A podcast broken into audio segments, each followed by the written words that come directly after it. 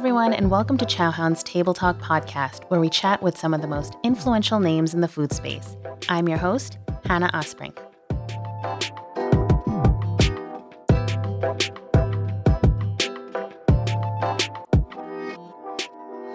Hello, everyone. Welcome to ChowHound's Table Talk. I'm so excited to introduce you to our guest today.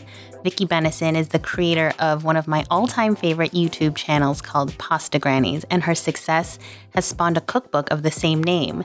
Here you'll find authentic handmade pasta made directly from the hands of some of Italy's best home cooks. But you won't just find pasta tutorials on her channel or in her cookbook. Pasta Grannies manages to be both a how-to series as well as a travel diary that occasionally features Nona of the Italian diaspora. It's a bit of a living history, giving these beloved women a visual platform for their unique and regional specialties. Every episode is a priceless culinary time capsule, and we're so lucky to have Vicky on the scene to capture and curate it all for us. Welcome to New York, Vicky. Thank you very much indeed for inviting me. And congratulations on this amazing cookbook.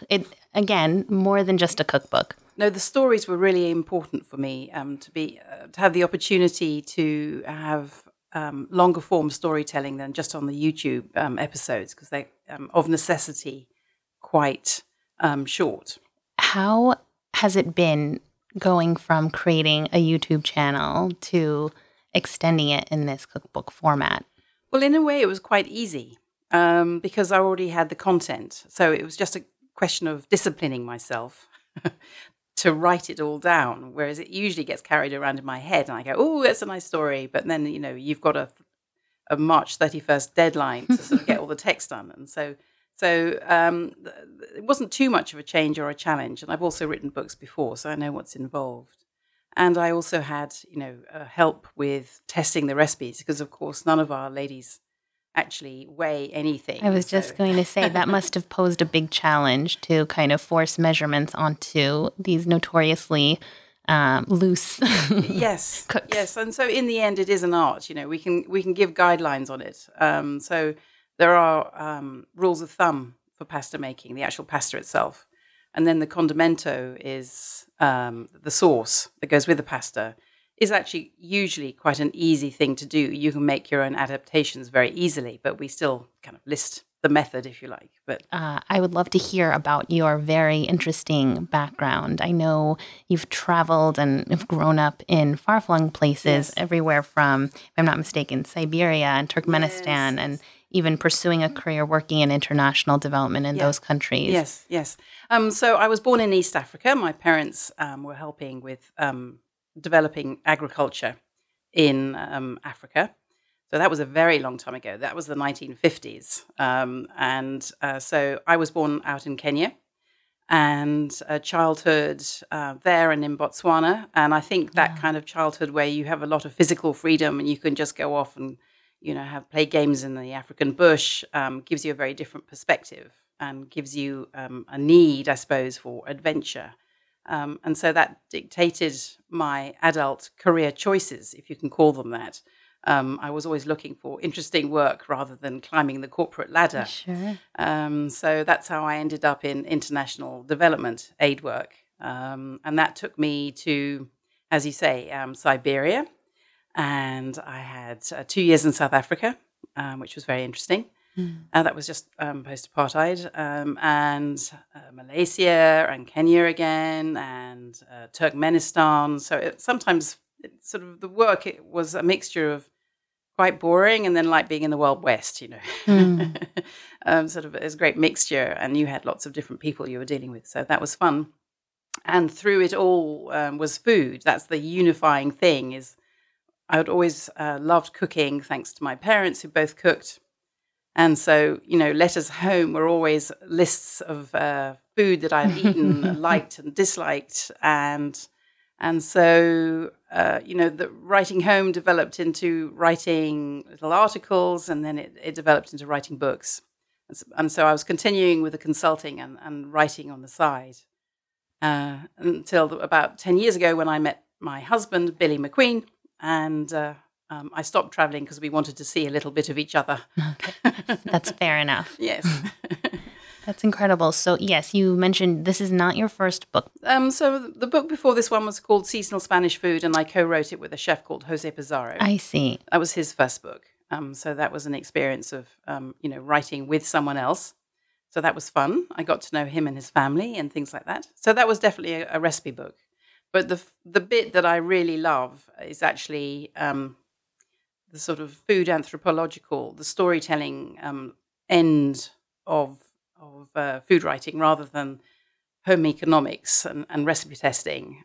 So working with Jose sort of sparked my appetite to do something more. So the Pasta Grannies, I thought, I was researching another Italian book, and that never saw the light of day. But then that's when I noticed older women, the only ones making pasta on a daily basis. And I thought, that's really interesting. This is the last generation of women who are having to do that for everyone else who's younger. It's a choice. And most younger women choose not to because they've got to ferry their kids to school and they've got their own work. And it's entirely understandable that they're not making pasta every day, So, and I thought, someone needs to make a record of this. And that's how filming started. I thought initially maybe it was just writing, maybe it was just photography, but it quickly became apparent that it's such a physical process making pasta. Absolutely. And you don't really capture the nature of the women either. So never having picked up a video camera before, that's what I did, is start making a record of these women. So that's how it started. Had you already been splitting your time between London and Italy? Yeah, so in 2005, we bought a house in the region called Le Marche, which is on the Adriatic side, not the Mediterranean side of Italy. And so, that helped having a base in Italy to do the research. I was kind of, asking the supermarket manager about his mom and that kind of thing. I know. Let's talk a bit about the recruitment of these Italian nonna. Yes. I know you have a kind of secret weapon, if you will. Yes, my secret weapon developed, if you like. She is Livia De Giovanna, and she's my granny finder.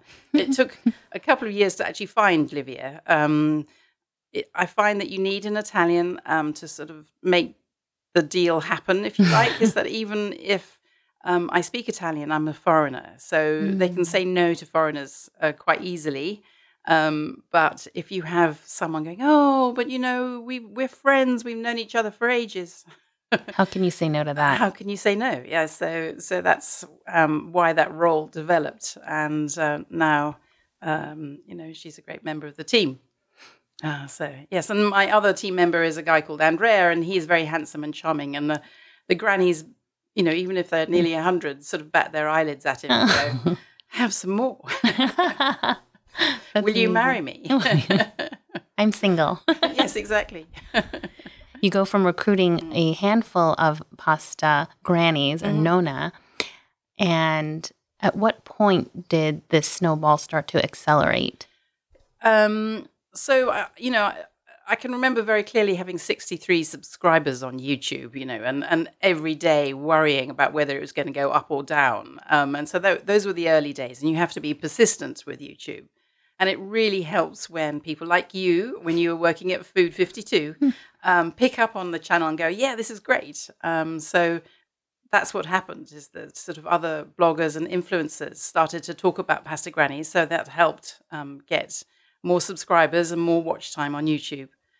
And then it accelerated thanks to various, news aggregators on Facebook, like Insider and Now This. Every time they did something on Pasta Grannies, the numbers went rocketing up and became considerably more. I mean, we had one, the first time that happened, my husband will tell you that I came down one morning and said, hey, someone's hacked my channel. It's gone up 10,000 overnight. There's something wrong.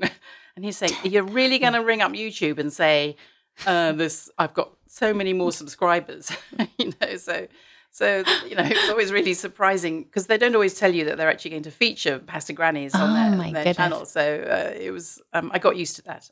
That's amazing. So was it it sounds like overnight. Yes. You went from, probably you were beyond the 63, but yes, certainly. Yes. So I went from 5 to you know, 100,000 in a couple of weeks, and then from 100,000 to 200,000, and then it sort of, that's when the Times did an article on Pasta Grannies, and I was page 3, and my mother was kind of having a heart attack as she read her early morning paper, going, "You didn't tell me that you were going to be in a newspaper." And how dare you? And I'm somewhere in Basilicata going, "Oh, sorry, Mum.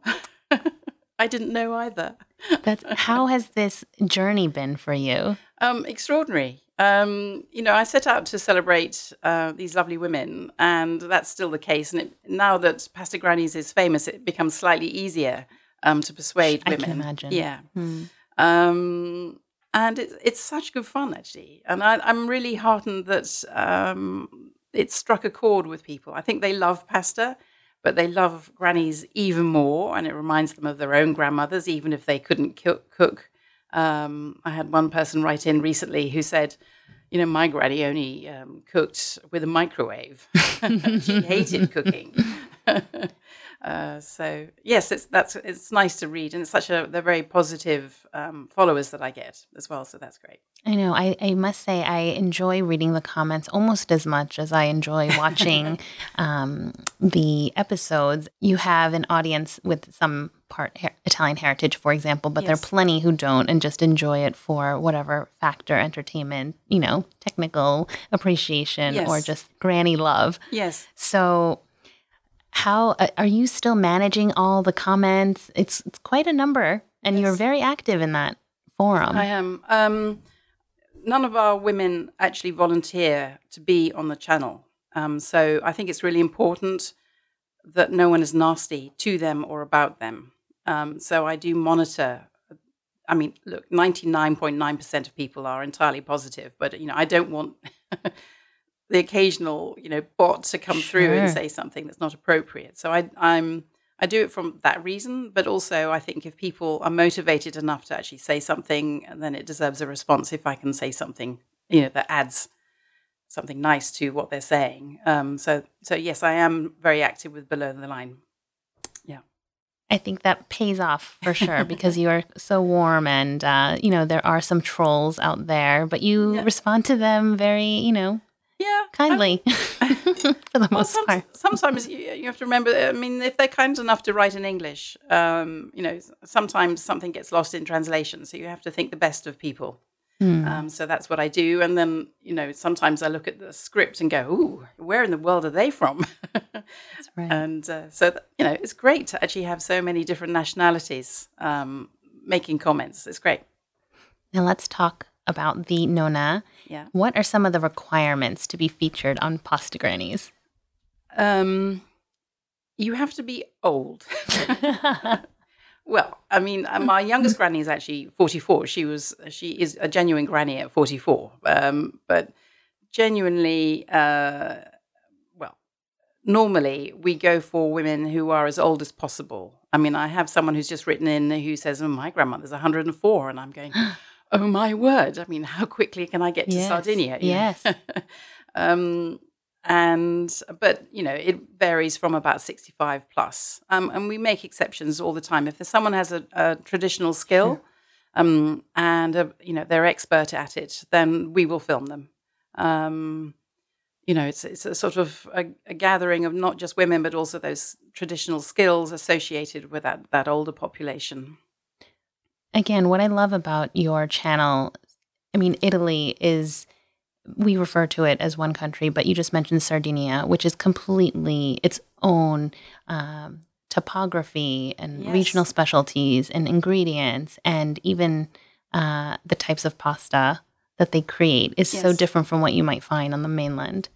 Very much so. That's thanks to the history. I mean, I think, don't quote me, but I think Italy's only been, you know, Italy for the last 160 years or whatever it is. Someone will write and tell you what the actual number is for that. So everyone's still feeling the differences. And actually, if you sort of say, oh, the Sardinian dialect, you'll get corrected. Well, I do. You know, it's like, no, it's a language. You know, it has its own culture. And of course, that's true. Sardinia doesn't feel like Italy at all. There's quite a lot of Spanish influence. Well, I think so. And that's the joy of Italy, actually, is all these different regions have had different kingdoms and occupations, like Sicily's had the Arabs and the Normans, and, you know, that's a lovely melting pot. Yes, so that you're discovering, like, we're off to Trentino, which is in the Italian Alps. And Livia, my granny finder, you know, emailed me yesterday saying, they all speak German. And it's like, and I said, do you need an interpreter? And it's because there's just such a great variety of cultures, if you like. Exactly. And that's the wonderful thing of Italy, yeah. And the food is so much, for example, in the northern regions, richer, creamier, more dairy-filled. I call it the butter belt of Italy. You know, quite extraordinary amounts of butter get used. So there's something called a ravioli, which is like a cigar-shaped gnocchi. And you get cheese, and you get cream, and you get butter. And this is all added to the gnocchi. And it's like cholesterol city and delicious. I mean, it's only traditionally made for christenings and things like that. But that's just so un-Italian. You know, we tend to think of it as the Neapolitan cooking, but it isn't. It's got this big variety. Especially in the U.S., the Italian Americans here, they're much more of a red sauce, or southern Italy. Yes. Lots of eggplant, or even Sicily. Yes. And I think that's due to the immigration into the U.S. from that southern Italian part, you know, Campania, Sicily, that kind of thing. So that's not surprising. It's all probably just three towns in Italy. That's right. Now, you've also featured some Italian grandmothers here in the U.S. Yes. I love filming Italian Americans. I like seeing the differences, and also how food plays a part in maintaining family life and maintaining traditions, even though you've moved somewhere else. Sure. I think that's a wonderful thing. And purists say, oh, you know, they're using a different cheese. And in fact, actually, quite often the cheeses that you use are so local that if you're in Faenza, you'll be using a different cheese in Bologna, you know, 40 miles down the road. So it's inevitable that adaptation happens. So that's what I find quite interesting. And is there a large Italian population in the UK? I imagine there is. They're representing a different region. Very much so. They seem to be harder to crack than the American Italians. Why is that? Well, I suppose they've taken on the English mentality and are more cautious. And also, they come from a different part of Italy. They're coming from the more northern, the Emilia Romagna end. They're in Bedford. They've got a whole bunch from Campania, but in Glasgow and in Cardiff, you know. The history of it is very interesting. So they were the ice cream makers in Glasgow, and then there were the coal mines in Wales, for example. And the Italians discovered very quickly they didn't want to go down into the pits, so they sort of had all these ice cream parlors and coffee parlors in Wales. So, but they've all come from Emilia Romagna, in fact. So it's interesting to find that out. So what they're cooking is entirely different to what the diaspora are doing in America. Oh, I can't wait to tune in. Let's crack some Italian English grannies. Yes, if you're out there, you've got a grandmother over 80. Yes. Now, you have shy Nona, and you have your more, I guess, typical loud and boisterous Nona. Yes. Do you have any, or who is your most memorable Nona to date? Oh, I don't have just one memorable Nonna. I mean, every time we find an over 90 Nonna, that's very special. Truly. So there's Giuseppa in Sardinia. She's 97 now, and she's fabulous. I mean, she's got such a naughty twinkle in her eye, and is so full of joie de vivre that you can't help but love her immediately. And, you know, we've got about 10 over 90 Nonnas, and they're all still alive. That's incredible. I think they all share characteristics like they're very engaged and interested still. So Giuseppa, when we showed her a video of her neighbour almost, only a 2-hour drive away, another Nonna called Cesaria, who's 95, making Lorighittas, yes, which is the braided, hooped pasta. Those look incredible. And Giuseppa hadn't actually come across this pasta before. And she's only, it's the same island. It's so local, but she hadn't come across it. And so she immediately started trying to make it. She was saying, yeah, how does that happen? And she was fiddling with it. And it's like, well, that's fantastic at 97 to still want to learn how to do it. So that's one characteristic of these women is very engaged. I don't think they don't sit down. I mean, they're still rushing from, table to garden. They still like to grow their own vegetables, that kind of thing. So they're an inspiration and a joy. Yeah, truly. I do want to talk a little bit about the realities of these Nonna. Obviously, mm-hmm. the recipes are delicious, yes. and they are a delight to watch.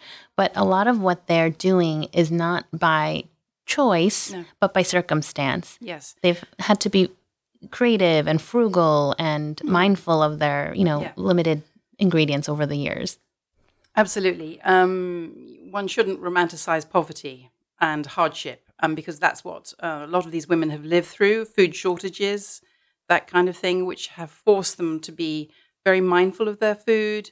No one throws anything away. It all gets recycled, reused, or given to the chickens, that kind of thing. So it's great that we now have a choice. And at the same time, I think we can still learn from what they are doing yes. and have done. And so their diet is actually quite simple.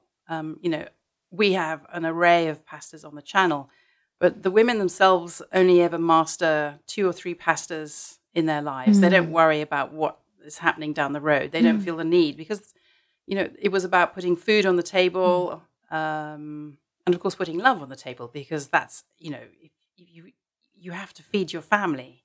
And if you can do that, that is a wonderful thing. So, yeah, we learn a lot from them, I think. And so pasta is usually eaten at lunchtimes.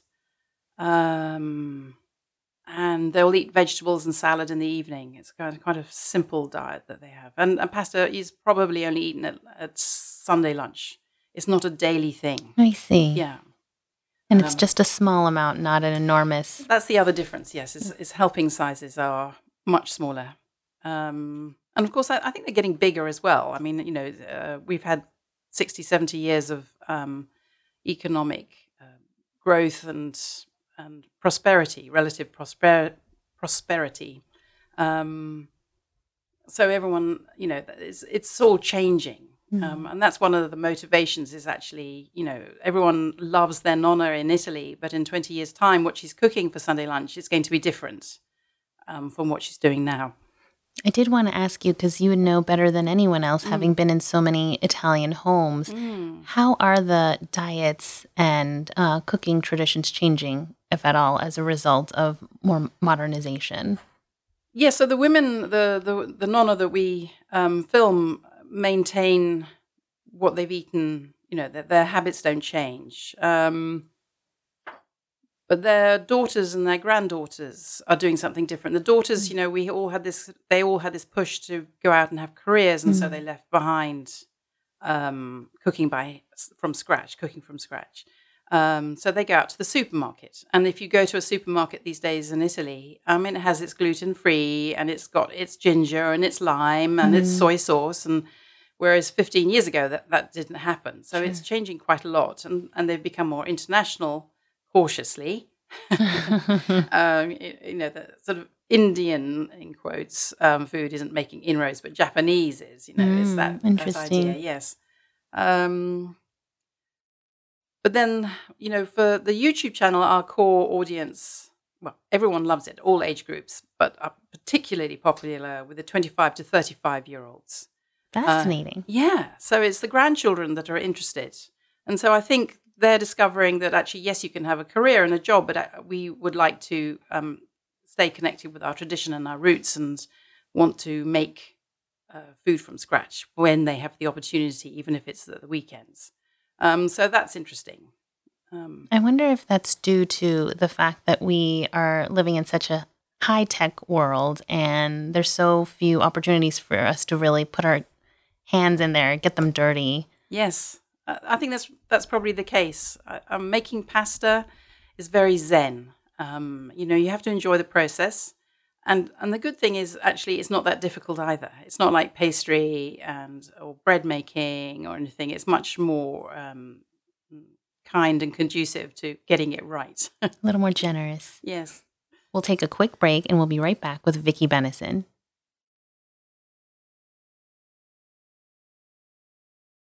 We're back with Vicky Bennison of Pasta Grannies.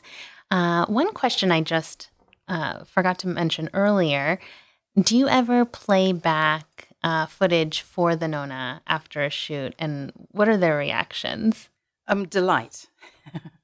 And one of the joys of the book was to go back with the Nonas and spend a few hours with them, just having their photograph taken. So of course they all got into their Sunday best and and had their hair done and things like that. But we were able to show the completed video. Again, I mean, they rely on, I think, their grandchildren to show them YouTube. Sure. They don't even have mobile phones. So, always delight and incredulity that, they're world famous, because it doesn't feel that different to them.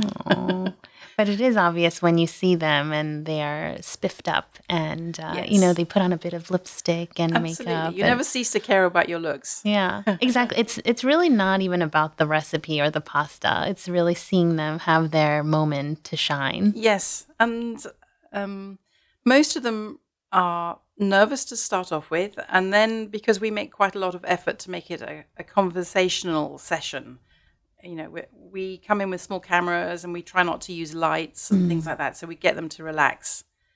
And, of course, we're speaking Italian to them. So they realize that actually they're amongst friends. This is not a test or an ordeal. Sure. So we get them to shine if they want to. And they enjoy it mostly. Yeah. And you're on their turf, which I'm sure is comforting to them. That's very unusual. I mean, we are strangers to them. And we arrive and it's unusual to be invited into their homes. And we open windows and move the table and, we sort of invade their house. And they all take it in good part. And that's great, too. We're always very appreciative of their flexibility. We occasionally get a grandmother going, "No, you're not moving that table." And it's like, oh, okay. So how has it been? Because I'm sure they're very strong personalities. Yes. Yes. So it's the charming crew member plus yes. Livia. Yes, who's also charming. She's fantastic yes. with them. Great interpersonal skills and makes them feel very loved. So it's actually making them feel loved through the experience that's important. And that doesn't matter if they're shy or ebullient. If they're kind of quite noisy grannies, they get the same treatment. But ultimately, they also want to express themselves and their love through this one dish as well. Yes, they do. So how it works is that, that we will have found them through an organizer of a food fair or festival, or the local mayor has told them to share their expertise. So they've been persuaded. So, they start off a little bit cautious about this, and then they enjoy it. It's a process for them. As soon as the, I don't know what you call the special longboard. Exactly. Yeah. And the long mattarello. Rolling, the mattarello come out there at ease. Yes, exactly. They're doing what they know. Yeah. I would like to talk to you about one kitchen tool that I see appearing in nearly every episode of Pasta Grannies, and that is the little Nonna knife. Yeah, the Nonna knife. I call it the Nonna knife. Yeah. I'm sure it has an official name, but it's plastic-handled, serrated, round-ended knife. And they are cheap as chips. You find them in markets, the weekly markets, everywhere, all over Italy. And they all insist on using them, and they terrify me. I mean, they cut onions in their hands. Yeah. It's like, They're not the sharpest either. No, they're serrated. It's like, oh, gosh, can't you just use a board? This is terrible. There's a reason they don't use their board, though. No, exactly. They don't use their board because they don't want the flavour of onion on their pasta board. So their pasta boards are only used for pasta. So there's quite an art to the pasta board. It can't be pine because that's too porous. Okay. And they've usually been made by a member of the family or the local woodworker or something like that. So in the mountains south of Bologna, they'll be made with chestnut wood. And quite often they're made with poplar or birch. If you're lucky, it's maple. Mm. So these boards vary, but they're all kept in cloth bags. Oh, okay. Unless they're out all the time. And so the mattarellos, these long rolling pins, the very long ones are particular to Emilia Romagna and the surrounding regions. And further south, you don't get them. That's because the nature of the pasta changes. And so your pasta board might change. It can be smaller and it can have ridges, little ledges to stop your cavatelli come rolling off. Oh, yes, they have a little lip. Yes, they have a little lip. So it looks like a drawer with three sides. And so that's because you're only rolling out ropes or snakes of dough and you're kind of making a cavatelli. And so you don't want them falling off the edge. So you've got this the restraining bit of wood around the board. So that's why you see differences. So big rolling pins are for rolling out your sfoglia. It's egg pasta, and you're making ribbons or squares to make, fold into your capelletti, whatever it is. So the form follows function, and it's a really fascinating. Someone should do a PhD on it. Maybe you. No, too old. And so back to the nonna knife. These are, it comes back to that frugal thing. Mm-hmm. I'm not going to spend a lot of money. Mm-hmm. I don't want to do any more washing up than I have to. And then the only sharp knives in the house belong to the husband, who will use them for hunting or something like that. So they'll use it to break down the meat that goes into the ragu, for example. For example, yes. Wow. I'm sure you've eaten so much amazing pasta throughout this journey. Yes. Can you identify some favorites? I mean, take us through the region from the potato-laden gnocchi north down to... so we've mentioned the ravioli. Yes. And then you've got in the northwest Liguria, and you have some wonderful pastas there like Corsetti, which are these little discs that are embossed with a wooden stamp. And just to confuse everyone, there's another Corsetti, which is a figure of 8 shape. Oh. I've noticed a lot have the same name for completely different pasta shapes or varieties. And the other way around. So one pasta can have lots of names depending on where you are. And then, of course, in Emilia Romagna, that's although along the Po Valley, the Po River Valley, that's kind of motherlode of egg pasta. That's where you get the tortellini and the tortelli and the ravioli and the tagliatelle. And what you're familiar with. And then you also get the capelletti from Le Marche, and they also have different lasagnas down there, the Vincisgrassi and that kind of thing. Oh, yes. And then Tuscany and Umbria have this wonderful pici. I love pici. Oh. They're very easy to make and great with your kids because it's just like playing with plasticine. We featured the pici, and we love it's so beautiful, and it's hard to get at the store. Even if you wanted, if you're short on time, you can't. No, you've got to make it. You've got to make it. It's a really fun pasta. That one. That's one I do at home. Oh, nice. And then by the time you get south of Rome, you're into the durum wheat flour and water pasta. Okay. So that's where you get the. The capellettis, the rasciatelli, the macaroni, which is sometimes called fusilli. And then the twiddly ones, by the time you're in Sicily, they're called busiati. Busiate, with an E on the end. And I'm very fond of that one. That has a pesto trapanese, which is this wonderful fresh tomato and almond and garlic and basil pesto, which is fantastic. Sounds amazing. Yeah. Summers only for that one. Mm-hmm. And also you all have to eat it or you want to keep vampires at bay because it's very garlicky. And then, of course, Sardinia is another thing on its own. You get these very elaborate pastas like culajonis, which are filled little ravioli, kind of almost dumplings that are filled with mint and potato. And then you get the fregola, which is like couscous. It's made in the same method. Mm.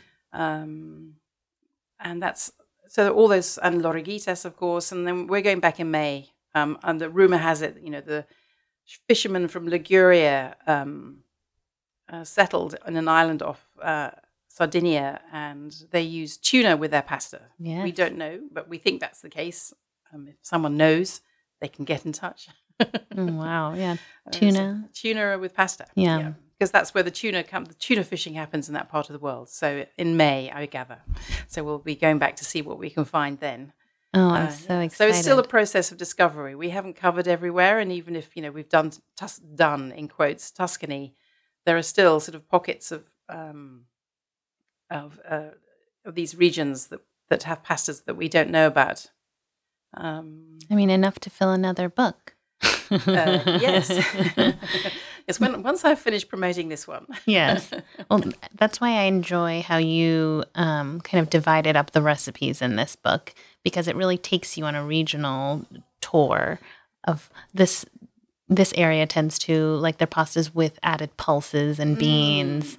This one, we thought about how to structure it from a kind of cooking point of view. So pulses, you know, every region has a pasta and pulse combination, which is lovely. It's a great combo. And we thought no one ever thinks, oh, I'm going to cook something from Emilia Romagna tonight. They think, oh, I'm going to do something with beans tonight. So we kind of went for that classification, if you like. You know, pasta in broth, pasta with beans, baked pasta. Actually, no, we didn't have space for baked pasta. We had to put that in amongst all the other categories. But that's right.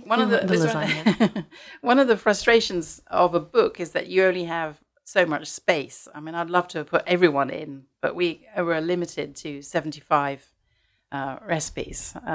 So yes, there's definitely room for more. And who did your photography? Did you shoot everything as well? No, the very wonderful Emily. She's fantastic and wonderful with the grandmothers as well.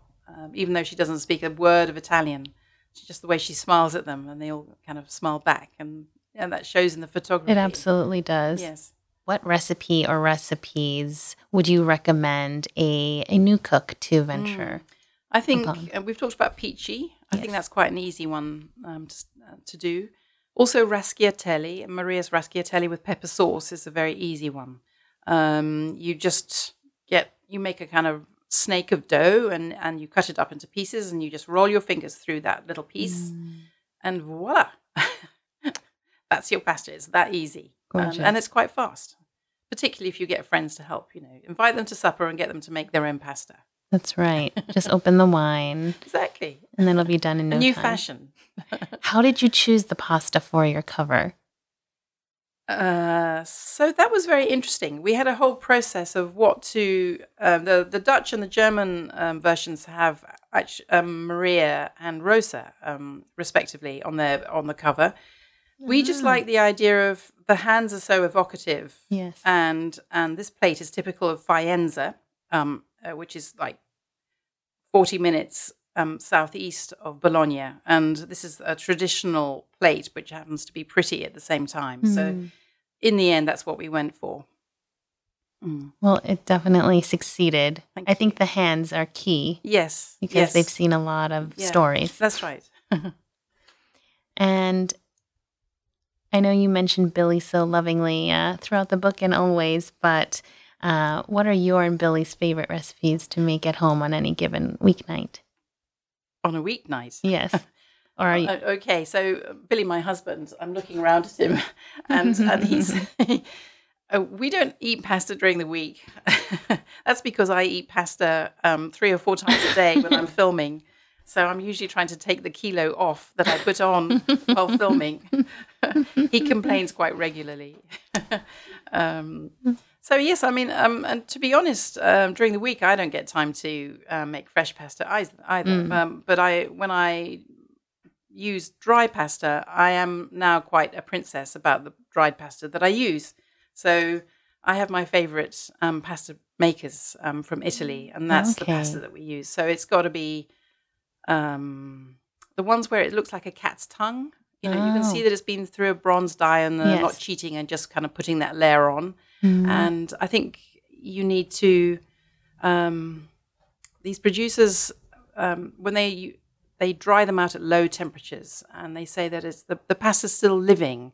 It's you should be able to smell the wheat when you open the packet of pasta. Mm. So that makes it a different thing altogether. When you're making supper, it becomes something special.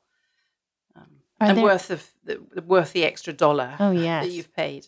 Are there any brand names that you can share with our listeners if they're at a perhaps slightly higher end Italian market? What are some great pastas? If you're in an Italian deli, I think pasta Martelli from Tuscany. It's a bright yellow bag. They're friends, so full disclosure, I like them a lot. There's also pasta Mancini, which is based in Le Marche and is local to us. Okay. And they're special because they actually grow their own wheat to make sure that they can maintain the quality of their pasta. So off the top of my head, those are my two favorites. That's great. And what are you keeping in your pantry in terms of Italian ingredients? Anchovies for all that umami. Making sure my garlic is fresh. Mm. It's one of those things that you find is quite easy to get really not very good quality garlic. And making sure that's fresh and not too much of a green anima, as they call it in Italian. That's important. The good quality pasta, olive oil, that's important. And, of course, making sure your eggs are very good quality too. You know, you've got a two-ingredient thing that you're making, you know, the flour and the egg. So make sure the eggs come from happy chickens if you can. And it's easy. Carbonara, so of course I was just going to say carbonara. Carbonara is your classic thing. So eggs and guanciale if you can. But the pasta police won't shoot you if it's pancetta. If it's pancetta or, you know, bacon is often a shortcut. Yes. Don't worry, it'll taste lovely. It sure will. I know. So no peas in carbonara. No, I mean, by all means, put peas in your carbonara. I'm not purist, but don't call it carbonara. It's just your invention. It'll be lovely. Actually, that's very much a chef friend of mine. That's what she has, a mixture of minced up prosciutto with peas, and you stew it with onion. And that is a thing. That is a sort of Sunday night supper thing. It's absolutely delicious. I mean, how can it go wrong? Yeah. And you could actually buy the little packets of ready minced prosciutto in Emilia Romagna. I'm headed over right now. Yeah. Yes. We're going to take one last quick break, and we'll be back with Vicky of Pasta Grannies.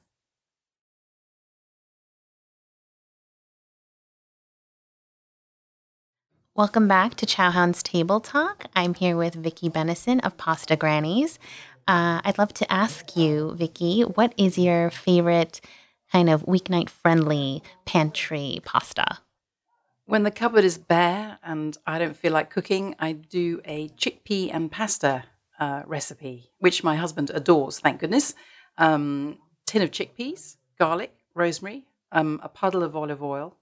And you let that sauté very gently while you boil the pasta, and drain the pasta, mix it up with this, and mush up the chickpeas, up half of it, so you get a bit more of a sauce. Oh, nice. And mix that with your chosen pasta. I usually have something like fusilli in my cupboard. And that's it. It's sort of done in 10 minutes, and it's absolutely delicious. You can sprinkle Parmigiano over it or not, up to you. And I could eat that every week. Probably do. I was fortunate enough to try that recipe, and I think that little knife tip of cayenne really also did it. Thank you. Yes. Knife tip of cayenne is essential, actually. Yes. I'd meant to ask you, what are some regional specialties of La Marche? It's on like the central east coast. Yes. So our specialities are Vincisgrassi. It's a type of lasagna, traditionally for the harvest time, to feed workers, and it uses chicken and chicken offal as well. So it's quite unusual. There are two types of Vincisgrassi. That's the poor one, and then the richer one uses, for princes and aristocracy traditionally, uses truffle and cream and prosciutto as a layer. So both are delicious. So going back to the poor version with the chicken offal, is you make a very rich tomato sauce and you layer that with your pasta, and the actual chicken itself is eaten separately as the main course. I see. That quite often happens with meat. I see. And are you including any livers or kidneys as well? Gizzards. They stuff the neck with the meat. And yeah, it's a hearty dish for midsummer. That sounds delicious to me. Yeah. What other cuisines do you enjoy cooking and eating at home? I like several different types. So I very much enjoy anything from the Middle East. And I've always enjoyed Paula Wolfort's books. Oh. Yeah, I think she's an excellent writer. And, of course, Yota Motolenghi. I mean, how could we not cook without him? It's beautiful food. Yes, beautiful food. So all those kind of herby, vegetarian-led dishes, although I eat everything. And sometimes a little bit of Thai, because my parents lived in Bangkok for many years. Oh, wow. Yeah. But though I have to kind of follow the recipe, it's not intuitive with that one. So yes, those are the ones that I enjoy making. I'm going to have to learn about Korean food, by the way. I was just going to say, if you need a tutor, I'm happy to cook along there with you. Yes. Come and stay in Italy, and I'll teach you Italian, and you teach me Korean. Oh, my goodness. You better watch your words, because I'll be there. I'll be there next week. What can we expect from you after Pasta Grannies? I'm sure this kind of format lends itself to so many beautiful iterations. Yes.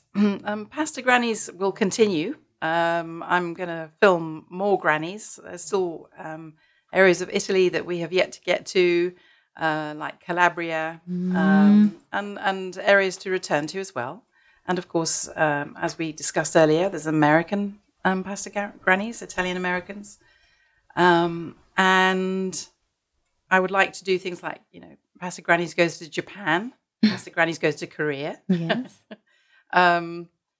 Because I think anywhere that has longevity in their populations, they have a lot to say for themselves. The women have experienced a lot and have all these wonderful traditional techniques and dishes that are worth learning about and sharing and celebrating. Yeah, that would be amazing. I know you're looking more horizontally, but I think also vertically. If you're to look at bread or risotto grannies, or you're absolutely right. We do film risotto grannies. There wasn't room for them in the book. Oh. That'll be the next one. So yes, horizontally, the breads. Sweet things aren't actually my thing, because I think I'd be completely spherical if we ended up doing too many dolci. But sometimes we have actually over Christmas. We did film three to celebrate Christmas as sweet dishes. And it's wonderful also to inspire other people to do it. I've had people write in from El Salvador and talk about Armenia and places like I will never get to. And so I'd love to see other people filming their grandmothers. But that's an aside. That's, I just hope. I like the idea that it's spread across the world and it's inspiring people. Or can we keep tabs on all of your beautiful projects? The primary social media platforms are the YouTube channel, Instagram, and we also have a newsletter that you can sign up to from the website. And that's another thing that we'd like to do is develop that a bit more. And this year I'll have more time to love people through the newsletter and send it out every month. I'm subscribed already. I love to receive it. That's how I learned about Billy's favorite pasta. Okay. Well, thank you again so much for coming to visit us here at Chowhound. My Friday evenings couldn't be more complete without a fresh episode of Pasta Grannies and a glass of wine. I truly love your creativity and real dedication to these women. It's so much more than just food. It's a real homage to what they've been through in their very long, long lives. Thank you very much indeed for inviting me. Thank you so much, Vicky.